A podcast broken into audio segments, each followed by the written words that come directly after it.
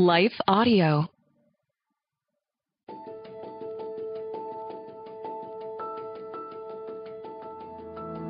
Welcome to the Untangling Life podcast with Rachel Wojo.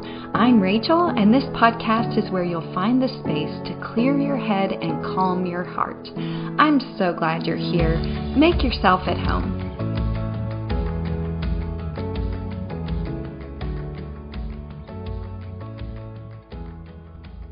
Hey there, welcome. It's Rachel, and today we have a special episode for you. My husband and I had the opportunity to share our hearts at Fellowship Community Church in Wellington, Ohio. Tom Wojnarowski is the pastor there, and I am excited to share this podcast episode with you. Listen in as my husband Matthew and I share our hearts on Psalm 104 letting the redeemed of the Lord tell their story. Well, some of you may be wondering, it says Matt, Matthew and Rachel Wojnarowski up there. Matthew usually goes by Matt. I typically go by Rachel Wojo. I have been an author for about 12 years now. And when I wrote my first book, the uh, publisher said, Rachel, um, we hate to break the news to you, but everyone on Twitter knows you as Rachel Wojo. Therefore, you probably should put on your book Rachel Wojo. So if you're wondering about the shortening of the name, that's where it started, and it's continued all these years. Obviously, Wojnarowski is not very easy to Google. And uh, oh, it's on there. Just look it up.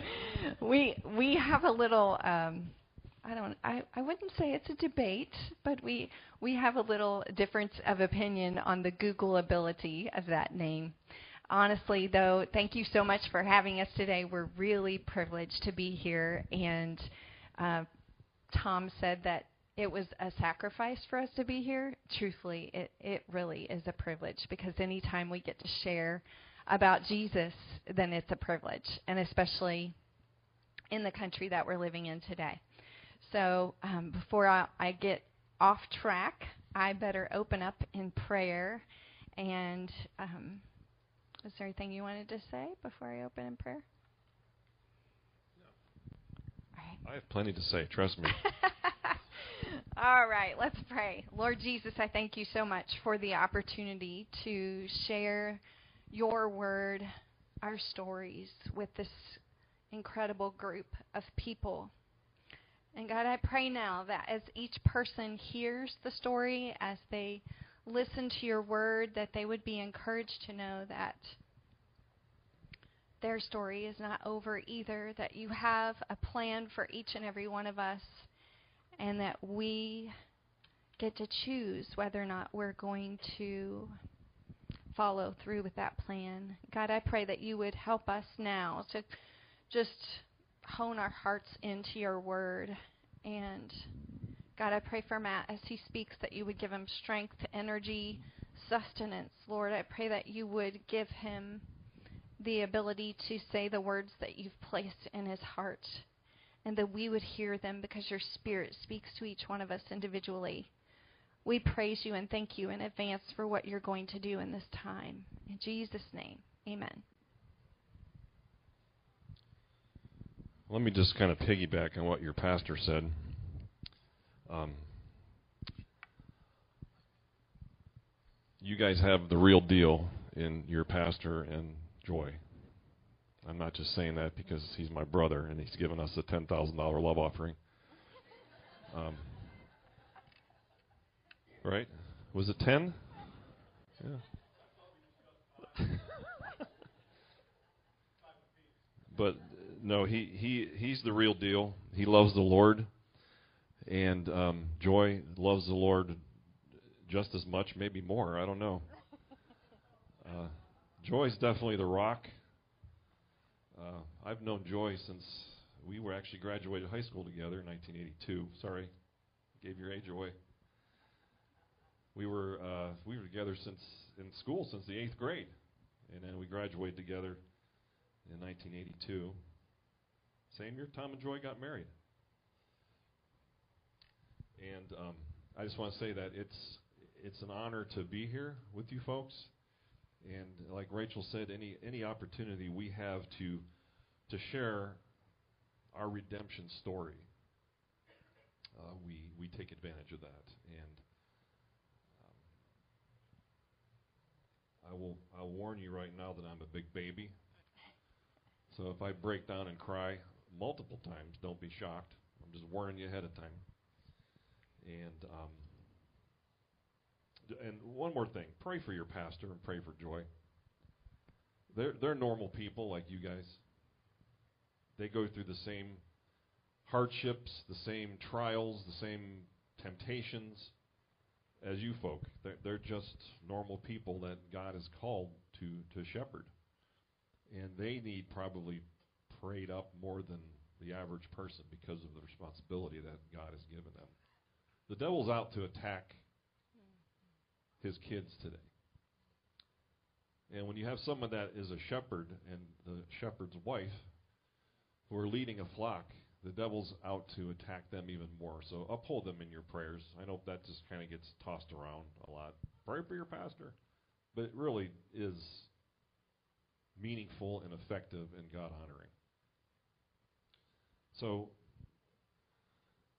we're going to talk today about redemption, a redemption story. And first, we're going to introduce our family. Since that's a big part of our lives, who we traveled with for 12 hours yesterday. Rachel, go ahead and do that. Sure. Okay, so um, the farthest on the end there is Samuel. He just graduated from high school and he's headed to the University of Cincinnati to the School of Engineering. We have Tiffany and her husband Zach. They are our neighbors. Dangerous place to be in. Um, and they both have professional careers, are very successful in their careers. Tara, in that picture with the orange sweater by me, is actually going into her freshman year of high school. And Matt and I in the middle there with Tessa, our baby, who is going into middle school this year. Uh, Tara and Tessa, yes, this is a few years old. This is from 2020, so they're both tall girls and playing volleyball.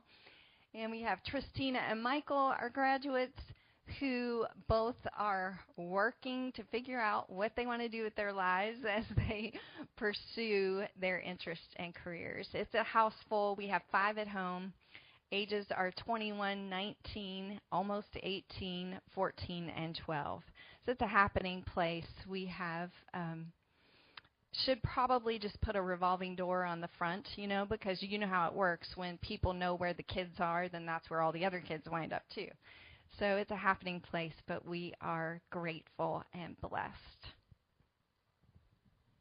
And we run out of food quite often. Just want you to know that. I started to see if anybody wanted to guess how many rolls of toilet paper we used this week at the beach, but I'll I'll, I'll forget that. We don't need to talk about that in church. So, like I said, we're, we want to tell you our story of redemption, and um, I think everybody here could probably, if you think hard enough, can talk about being redeemed. If you are just a Christian alone, you have one of the best redemption stories there is.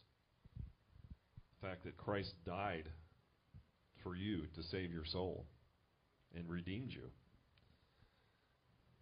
is the greatest story you can tell. Sorry, we're all techie here, but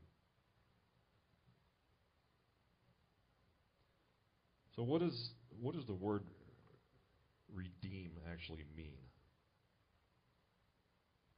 It's such a fitting definition to what we're going to talk about. To buy back, to get or win back.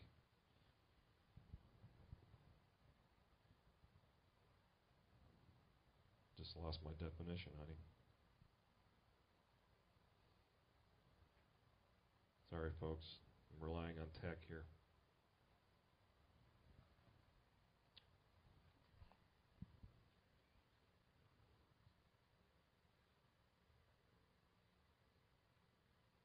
It's such a fitting definition, that's why I wanted to read it. To free from what distresses or harms, to free from captivity by payment of ransom, to extricate from or help to overcome something detrimental, to release from blame or debt, to free from the consequences of sin. So, all those definitions are going to apply to the Bible character we're going to kind of framework our message about, and that's Jonah.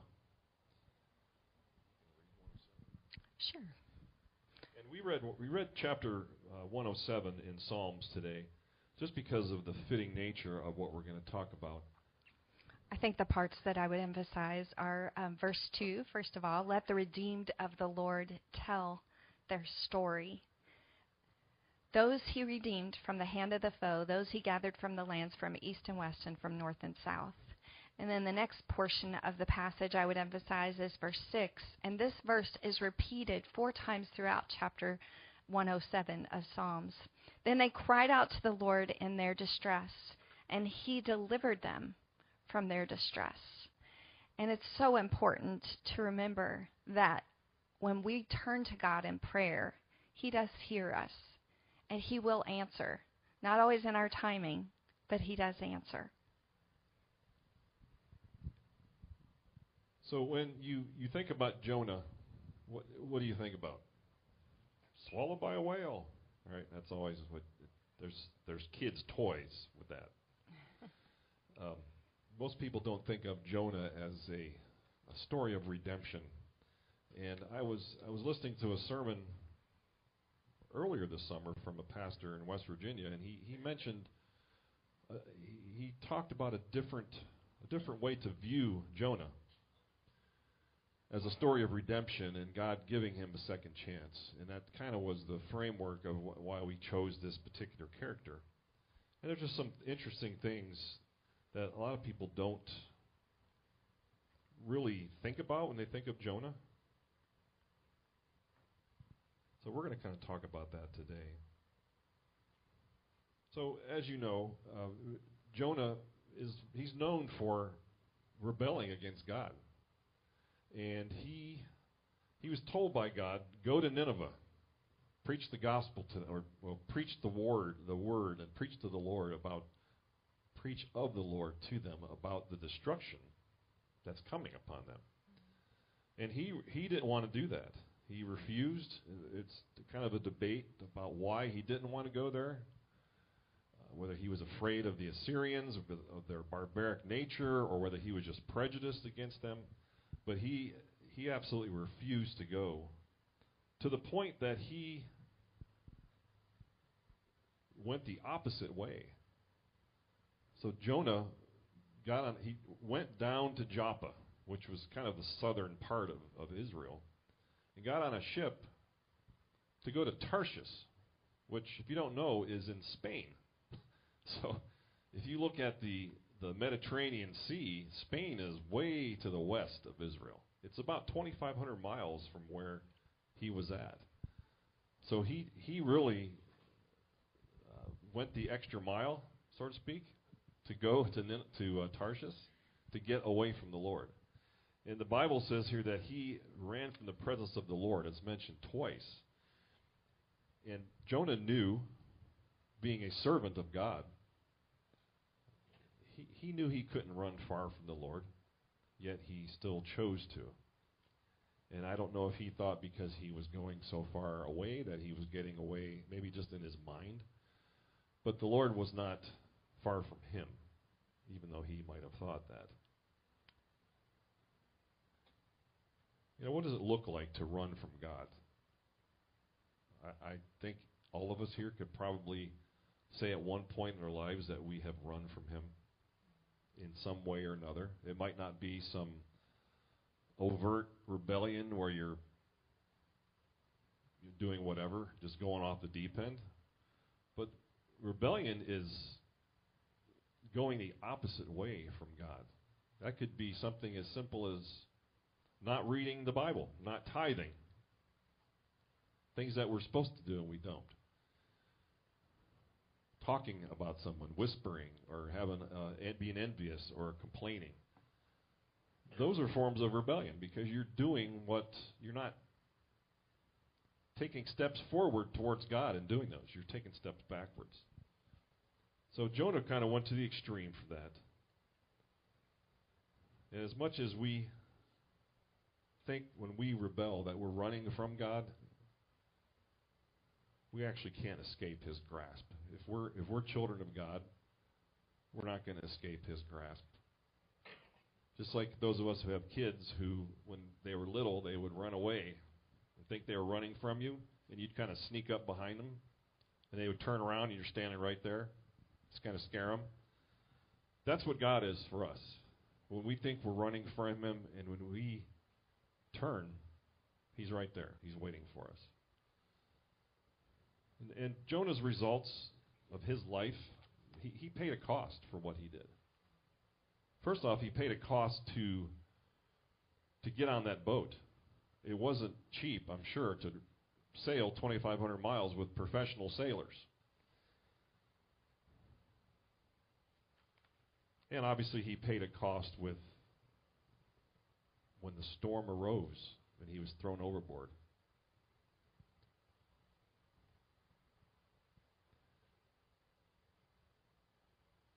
You know, the sailors that sailed to Tarshish were professional sailors. They, they, they did that for a living.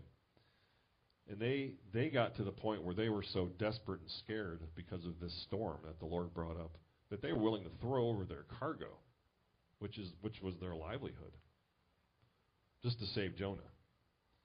So they were, they were that uh, they, were, they were that scared of this storm that came up, which was another cost.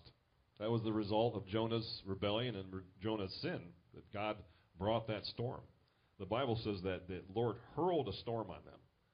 That's like that's the same word used when Saul hurled that that spear at David, if you remember that story. So the Lord brought that storm. He appointed it. He hurled it upon them because of, of Jonah's sin. And Jonah was sleeping in the bottom of the boat, which kind of baffles me that somebody could fall asleep. The Bible says he was fast asleep in the bottom of the boat. Now, how is that possible? You know, when you're living in sin, you you have so many emotions that sometimes you you try to sleep them away. There's a there's a, a, note I looked up from a psychologist saying that a lot of times people that are depressed, are in despair, are guilty, are down on themselves, they sleep a lot to kind of forget the situation they're in. And I don't know if that's why Jonah was sleeping in the boat, or perhaps he just didn't care. And I know from experience that that's possible. We'll get to that.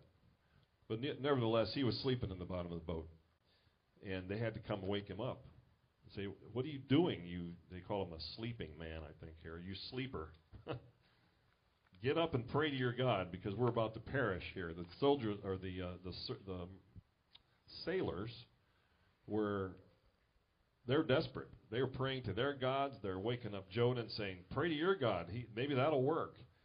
And he basically told them, "Throw me overboard. I'm the problem." So he knew he was wrong, and his guilt, I think, was eating him up to the point where he didn't even care if he was alive anymore. He didn't know that God prepared a fish. In his mind, they were going to throw him overboard, and he was going to die.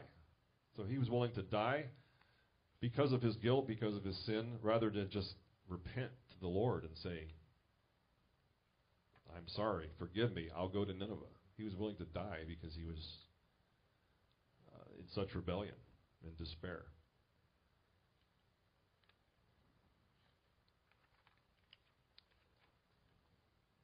So after he was thrown overboard, much to what uh, the sailors didn't want to do that, but after they did, the storm stopped. And what's funny in the Bible here is that the sailors actually con- got converted.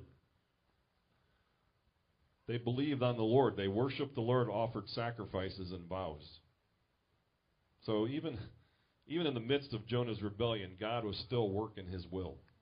That these sailors saw who the true God was. And Jonah was expecting to die. I mean, in a storm, in, in the ocean or the Mediterranean Sea, you get thrown overboard, you're not going to last long. Yet God had a another plan for him. The Bible says the Lord appointed a great fish. Now, most people think that fish was a punishment, but actually it saved Jonah's life. And we're going to talk in a little bit about the, the, the times in our lives when God brought a great fish into our lives to swallow us up. And it was actually our path to redemption. It wasn't a punishment. After three days and three nights, it says Jonah was in the belly of the, the great fish. And then he prayed. He prayed a, rede- a, a redemption prayer, a, a prayer of repentance. And that here. Got a fly bothering me here. As my dad used to say, there's a devil in, the, in that fly. Whenever he would preach and the fly would bother him. So Jonah found redemption in in what he thought probably was a punishment. He probably thought, okay, I'm, I just got swallowed by a great fish. I'm history. This is it. I'm done. I'm over. And, and then I think after three days and three nights, the Bible says, then he prayed a prayer of repentance. And God honored that. And you know what happened next? Vomited up on the shore. And then the kind of the, the kind of the key passage here is the Lord came to Jonah a second time.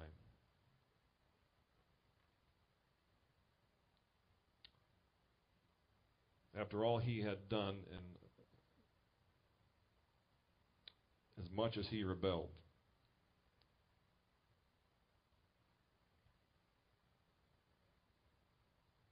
God said, I'm not done yet. So he told him again, go to Nineveh, and Noah did. He went. So that's kind of a brief summary of Jonah. We're going to stop right there. We're not going to talk about the rest of his life because this this applies more to what we're talking about.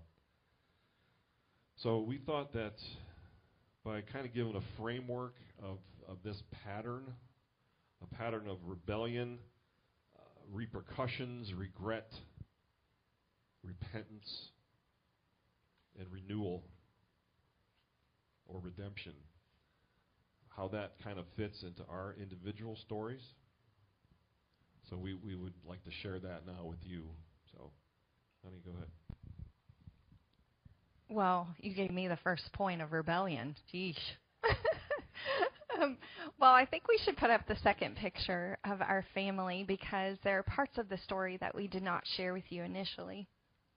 This picture is a little bit older. It goes back to 2017. And the biggest difference you would see in this picture is the young lady that is in front of us in the wheelchair.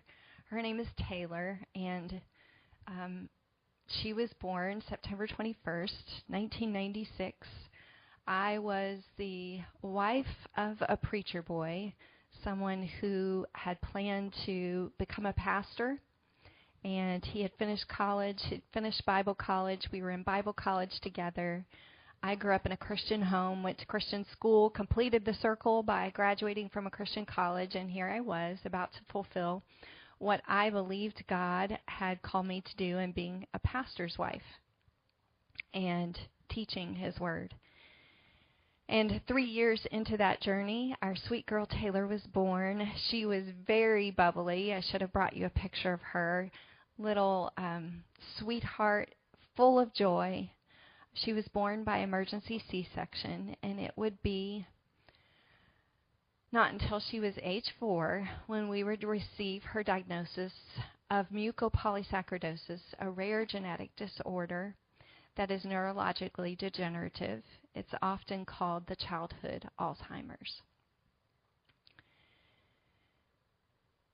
In the midst of Taylor being born, not too long after that, I realized that my preacher husband was having an affair and he chose not to stop that affair and I wound up someplace I never dreamed that I would be a single mom, divorced, with a special needs child. And it was a very rude awakening for me because I had grown up in such a protective, beautiful home that I didn't understand the effects that sin had on on people on a regular basis. My dad had been a Sunday school teacher for 50 years. My mom was a loyal, faithful woman of God who took care of her family. I had five sisters and three brothers and it just was a very rude awakening for me to wind up single, divorced mom of a special needs child. And it wasn't until after that that we received a diagnosis for Taylor. I would say how that applies to the topic of rebellion. Um, and any of you who are listening today, you know, take take what applies to your own individual story. But we just wanted to share what God has done in our lives. In my particular case, I was not the overt um, sinner, if you will, when it came to rebellion. You probably could have looked at me and, and thought that there was nothing wrong. But honestly, in my heart, I was so mad at God. I was mad at God for this twist of circumstances that I didn't expect. I was mad at my ex husband for having the affair. I was mad at God for giving me a special needs child with a disease that for which there was no cure. And that anger just about ate me up. It just about killed me. But I can tell you that just like this story in Psalm 107, when you cry out to God in your distress, He does answer. And so in my life, for the part of rebellion, it really was just about succumbing my will to God's will and humbling myself in humility. And although the picture of it doesn't look the same as maybe someone else, that's what it looked like in my life. And I just wanted to share that part of it that rebellion doesn't always look the same way for everyone. Well, in my case, it's a little different. I was the overt sinner, unfortunately. I was raised in a preacher's home.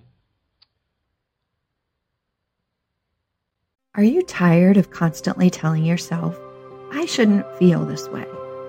Yet so many of us guilt trip or gaslight ourselves instead of working our way through those complicated feelings. You should be a good friend, even though you feel hurt by past betrayals. You should be content, even though you feel lonely or unfulfilled. We've all been there, haven't we? But what if there was a way to reset these toxic mental tapes that sabotage our days?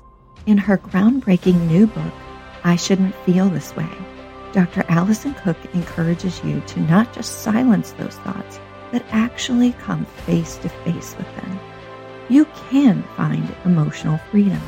Learn to see through the haze of conflicted feelings and move forward in your life with confidence pairing biblically sound principles with over 20 years of research and clinical practice. Licensed therapist and best-selling author Dr. Alison Cook guides you through a practical three-step process to find the freedom you crave. Change starts when you finally stop beating yourself up for the way that you feel and say, you know what? I do feel this way, and I can finally do something about it. Take the first step towards clarity and peace today with I Shouldn't Feel This Way by Dr. Alison Cook. Available now wherever books are sold.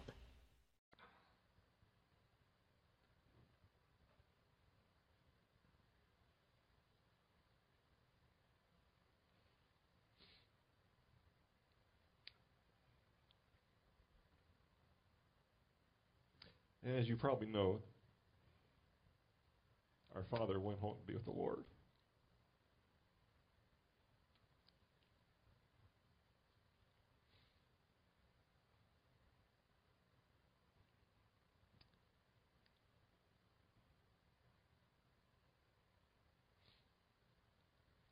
was seven months ago, and obviously we're still hurting from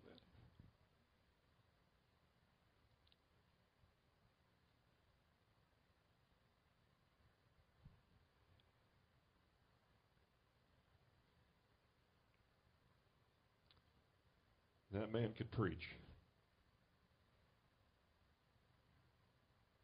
Preaching was his second nature. He could probably do it in his sleep.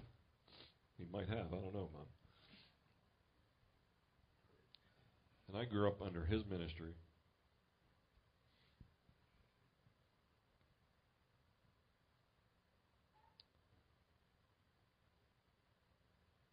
As Tom can attest to this, you know, we grew up with our dad as the preacher. That was the norm, and I knew I know that most of the time in my life, I was so proud to be the preacher's son.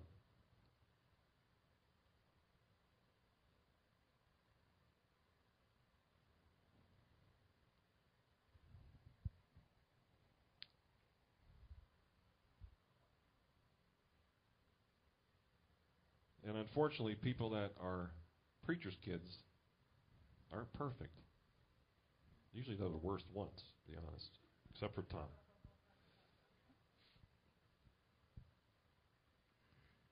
I think a lot of times kids that grow up in a Christian environment, it's it's two one of two things. They either are so tired of that environment that they just rebel and say, "Heck with it! I'm going to go live my life.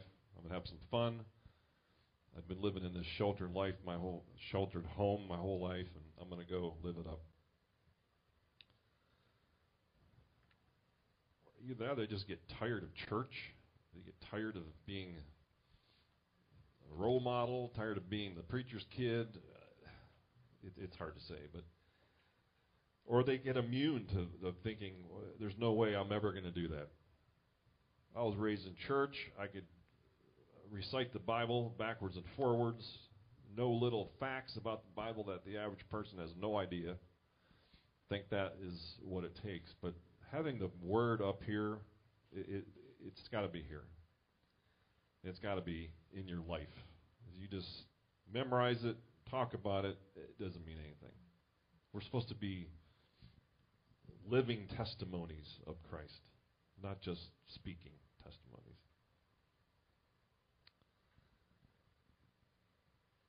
My dad always bragged at the pulpit how much I knew about the Bible.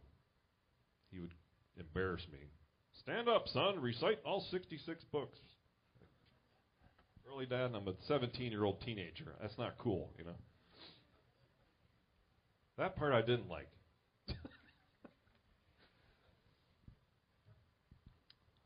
but having that word in your mind and not in your heart is dangerous.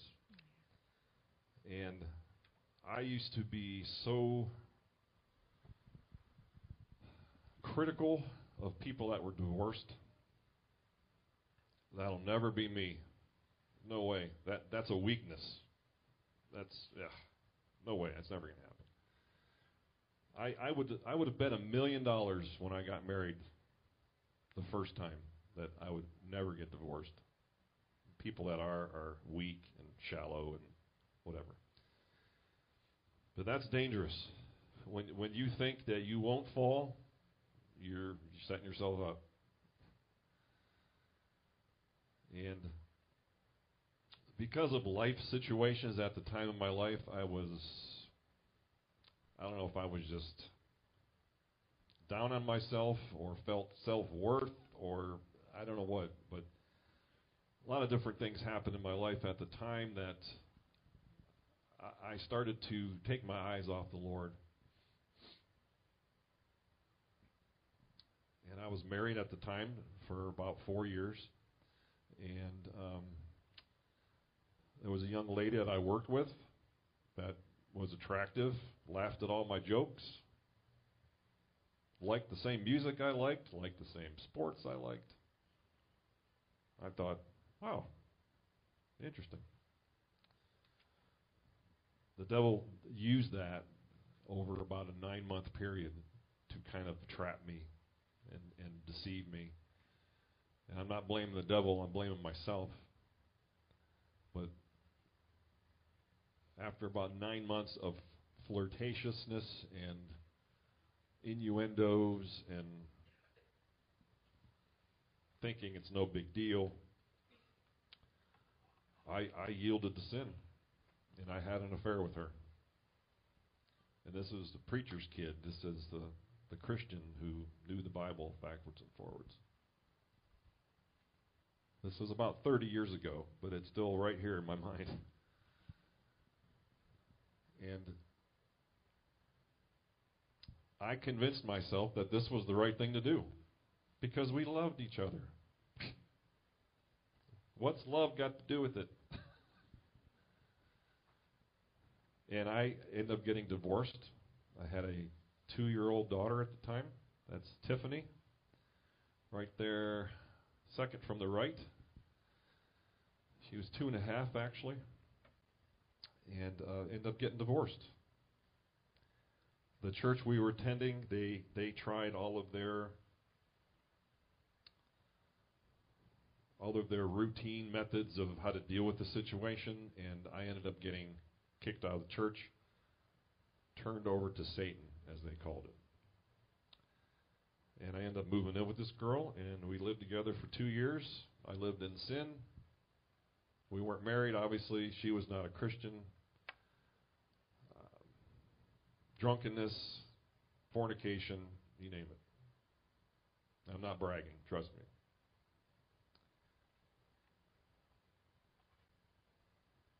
Her her um, or my ex-wife got remarried, and they're still married today after 30 years. Then I went down a path for about six years of just pain, uh, psychological pain, emotional pain, uh, heartbreak. Like I, I can't even describe.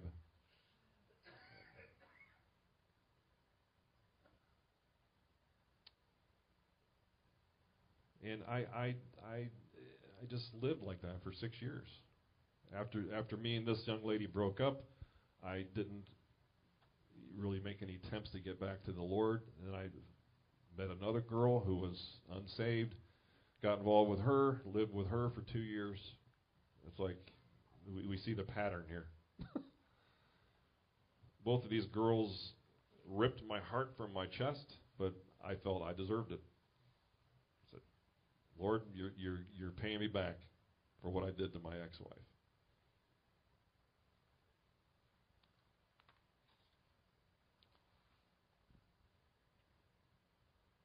One of the most painful things in that whole situation was how it affected my parents. I'm going to sing a song at the end of the service about people in our lives that have prayed us through tough situations. And I know they did. Go ahead, honey. yeah. More to come. I guess I would just follow up by reminding you that rebellion comes in all different forms. And the Lord is the one who looks at the heart and sees and knows what's going on. We're not to be the judges but He is. And so, no matter what your life looks like right now, He knows what, what status your heart is in. And the next portion of Jonah's story after the rebellion is the results of his rebellion, the repercussions. And I feel like Matt talked about that a little bit already as far as the repercussions and the results of his rebellion. But I guess I would say in my situation, I was on the receiving end of some of the repercussion and the results.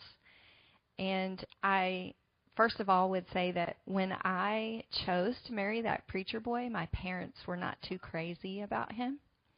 And they didn't say I shouldn't marry him, but they did ask me to think twice. And I thought I knew better than they did. And so I just want to encourage you, if you're here today listening to this, that your parents know so much more than what you give them credit for. Their life experience is so valuable. And especially in this age that we currently live in, where every piece of information is at your fingertips, and you can, technology wise, we turn to Google multiple times a day, right? Don't know how to fix the dryer? Oh, let's YouTube it. We all have the information right at our fingertips. And uh, so I think that's valuable and I'm the first one to use it. but I think it's very dangerous if we discredit the experience of the generations before us. So, young person, if you're here listening today, make sure that you value the people who have forged a path ahead of you, even if their path looked different than yours.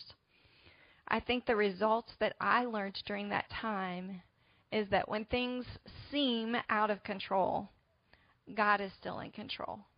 And He can take the ugliest, the worst situations and transform them to where you don't even recognize them anymore. I think the next portion after the results of Jonah's story are the regrets. And I've shared with you, my regret was that I wish I kind of had listened to my parents a little bit better at that point in my life. But also, I think that I wish I had been closer to the Lord. Spiritually, I just didn't have that relationship. And and you may say, "Well, gosh, Rachel, you you read your Bible every day." It was a check off on the to-do list.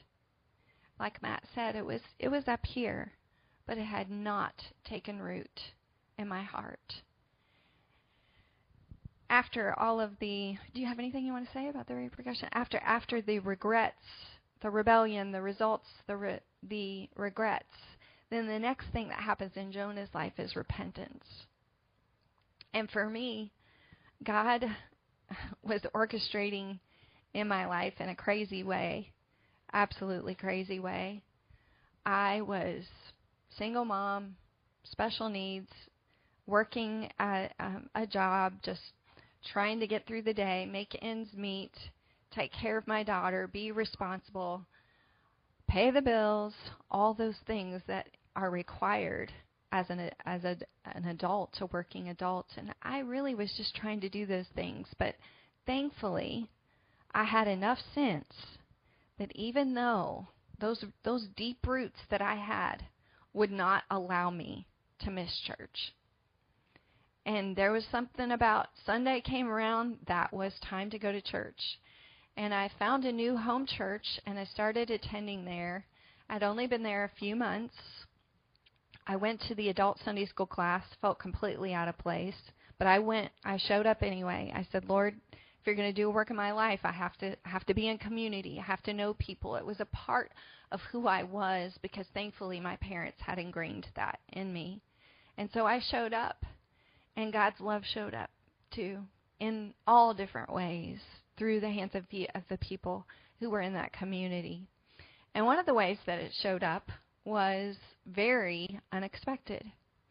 I was sitting in Sunday school class and they said, Have you ever heard of Matchmaker.com? ChristianMatchmaker.com? I said, No, what's that? What are people doing nowadays?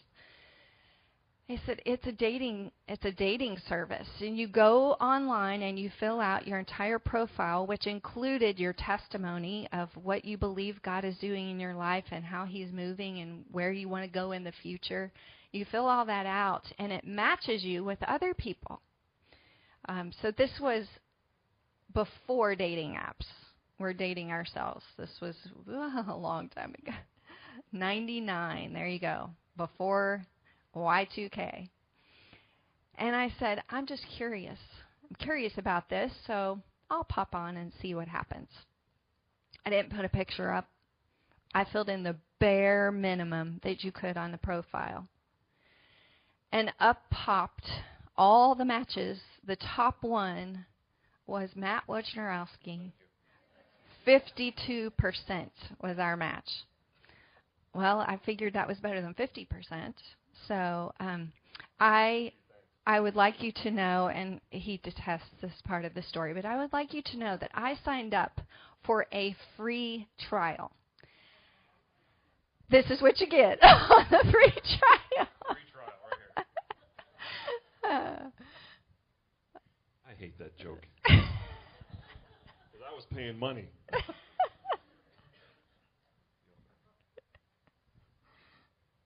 So just to kind of wrap up uh, what I said before, the, the results of my my lifestyle at the time and my choices, it resulted in a broken home, a broken relationship, broken testimony. Um, and those things are they're hard to get back. Only by God's grace. Especially your testimony. So after six years of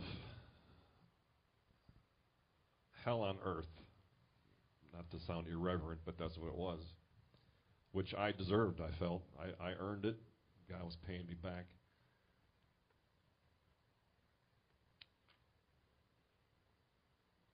I was in the same situation that Jonah was in, in the belly of the fish. And he was he was in that more than likely, based on the wording, he was probably in that fish's belly for three days and three nights before he started to pray his prayer of repentance. So I think that he felt like God was done with him. God was going to just take his life. But I think he realized maybe God's not done with me yet. I'm a servant of God. He was a prophet. He knew God. God talked to him. God spoke to him. I think he realized that God's not done with me. And you could tell by his prayer, just the just the, the, the anxiety and distress in his words, the, the extremes in his words. I called out to the Lord in my distress, and He answered me out of the belly of Sheol, which is basically the center of the earth, where hell and Hades were. The depths of the earth. That's that's how vast His anguish was. You cast me in the deep, into the heart of the seas. The floods surrounded me. The waves and billows passed over me. I'm driven from your sight. Yet again I shall look upon your temple. The waters closed in over me to take my life. The deep surrounded me. Weeds wrapped around my head at the roots of the mountains. I went down to the land whose bars close upon me forever, yet you brought my life up from the pit. O Lord my God, when my life was fainting away, I remembered the Lord. My prayer came to you in your holy temple. Those who pay regard to vain idols forsake the hope of steadfast love, but with the voice of thanksgiving will I sacrifice to you. What I have vowed, I will pay.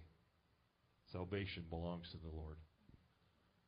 You know, Tom talked about praising before. One of the signs of a repentant heart is praising heart because you are so thankful for what God has given you, where you've come from, and you know what it's like on the other side, and God brought you out of that, so you're automatically going to praise Him and say things like, Salvation belongs to the Lord. After about six years of, of, of living the way I was living,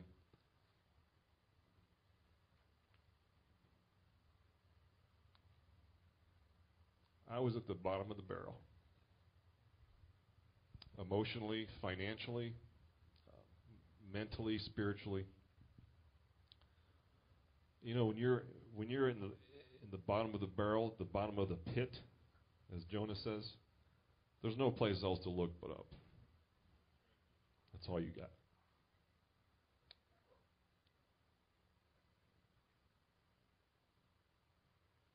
So finally, I, I, I came to my senses, like the prodigal son, said, I'm done.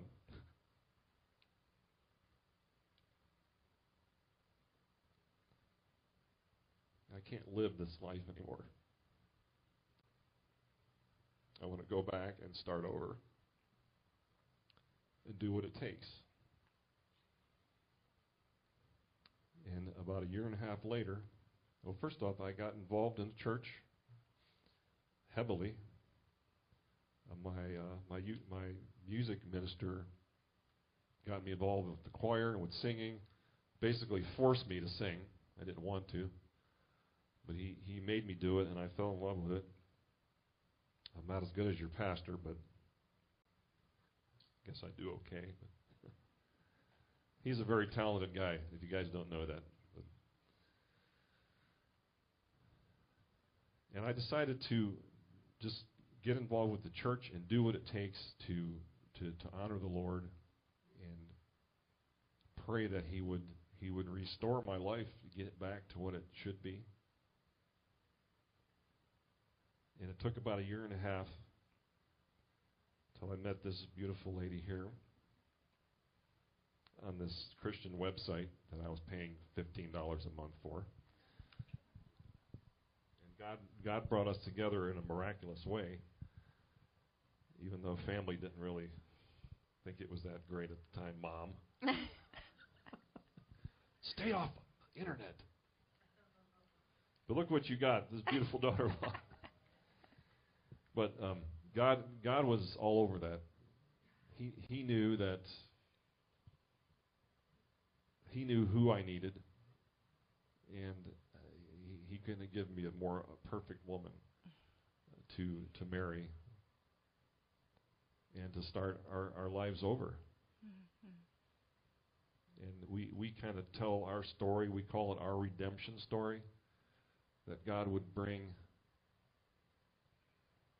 someone who was an adulterer to the wife of an adulterer and get them together. That was part of his plan. And we always kind of marvel in that that that because of our past circumstances, how we even ended up together. And we've been married for 23 years now, and um, it it it never ceases to amaze me how how blessed I am. And hopefully she can say the same thing. Well, I was just going to say that in Matt's testimony on that um, dating website, his words were so moving that I couldn't help but wonder what he was thinking about his future plans. Because in his testimony it said, I want to serve the Lord wholeheartedly. And it said, I'm uh, currently serving in my church, and I'm um, on part of the worship team and um, singing in the choir every week. And I want to raise my daughter to serve the Lord. And those three points were so powerful and so pivotal for me because I knew he wanted what I wanted. I knew that he wanted to serve the Lord. I knew that he wanted his children to be raised to serve the Lord, and I knew that he was currently doing it. It wasn't just a pipe dream. And so I just want to encourage you again if you're out there thinking about your future, make sure it aligns with God's will and God's way and God's word. I'm so appreciative of how God brought us together and there are so many little parts of the story that we could tell you how he weaved us together, especially our backgrounds and how they fit each other so well. But we met at the Cincinnati Zoo for the first time, and he had his daughter in tow, and I had my little special needs girl in tow, and um, I had forgotten a stroller, and he packed her around all day because she was too too tired to walk, and it was a it it was a beautiful a beautiful beginning of where God took us, and and we married shortly after that, and God grew our family, as you can see. Uh, generously gave us more children and brought us together in a special way. The part that I haven't shared is that as we sang, so much of the praise that we sang today talks about one specific song you give and take away. You give and take away.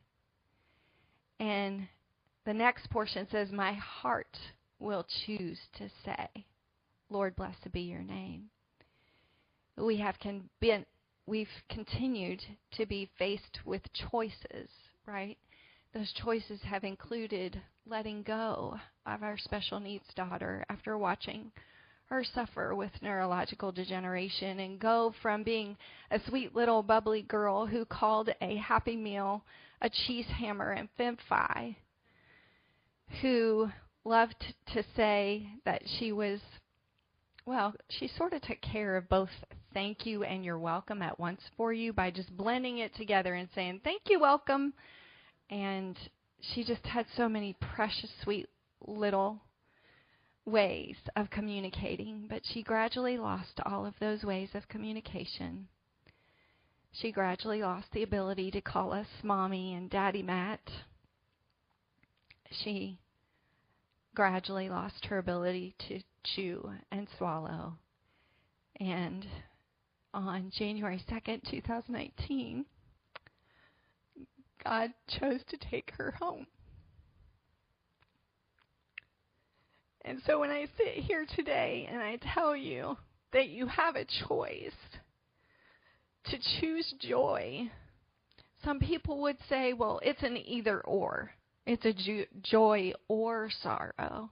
No, I'm here to tell you that our lives speak to this testament that we get to hold joy and sorrow together. They can be held in the same hand. And while you're absorbing that sorrow and that grief of whatever loss you've experienced, because for some of you, I know it's it's not a daughter, it's not a marriage, it's something else. It's a job, it's a grandparent, it's a parent. Whatever that loss is, we get to choose in our redemption story whether we hold the joy and sorrow together or whether we allow them to float separately and constantly have to figure out how to live. And so when we're praising the Lord, I think one of the most precious parts of the story for me is that when Taylor was called home to be with Jesus, I sat in that room. It was just the two of us. That's a long story that I won't go into, but the two of us in her bedroom. And God called her home. And I thought, she's not there to hold anymore. And I felt the Lord whisper to my heart, No, she's not there to hold, but I am holding both of you. And you will see her again. And so I just want to encourage you today as you're thinking about your own redemption story and what God has planned for you. This is not the end. And don't be like Jonah with seaweed wrapped around your head before you realize three days later, I'm like, dude, couldn't you have thought about that three days ago? I mean, I sure would have. It's easy to point fingers at someone else's issues, right? But when it's our own, it's a tougher pill to swallow. You know, when you're at a stage of repentance from God, he's he's one about face from you. Like I said before, you're running from God. He he's one, I'm sorry, forgive me. I repent of my sin. Turn around. He's one about face from you. You're not too far from God. Whatever whatever that situation would be in your life. I think today you might be in the middle of a mess. You might be on the other side of a mess. Or maybe you're just praying for someone else to be able to get through their mess. I just wanted to encourage you today, both Matt and I, that God is near the brokenhearted. He saves those who are crushed in spirit. And this is not the end of your story. He longs to not only restore you, not just restore you, not just make you where you were, but redeem you. Meaning it's going to be far better than you could have asked or imagined. As I close this out in prayer today, I want to just ask you to bow your head and close your eyes for a moment. And think about who it is in your life, and maybe it's you, who just really needs prayer right now, needs to be able to know that you're crying out in distress and the Lord hears you, whether it's you yourself or for someone that you know. Someone with cancer, someone with heart issues, someone who is rebelled and is clearly running away from God. It's never too late for that about face. And as Matt prepares to sing this song, I'm praying. I just want to close this out. Lord Jesus, thank you that you never give up on us. Thank you that you are pursuing us, you are chasing us. And that if we choose instead of running from you, not only can we run to you, but we can then run with you. And that our story can then be told. As the psalmist said, let the redeemed tell their story. Our story can be told for your glory. That you have redeemed us, and this is what we have to praise and thank you for. And that even as you give and take away, we praise you and we love you because we know that this is not the end. We're living like heaven is for real today. We would love it if you would take a moment to go to rachelwojo.com and enjoy a free book of calming prayers 10 free prayers to calm your heart in the chaos of life. Enjoy those prayers. I'll put the link in the show notes. Thanks so much for listening in today. Until next time, God sees you and knows your need. Thank you for listening to the Untangling Life podcast with Rachel Wojo. If you enjoyed this podcast episode, be sure to subscribe. For show notes and free resources, visit rachelwojo.com. See you again soon.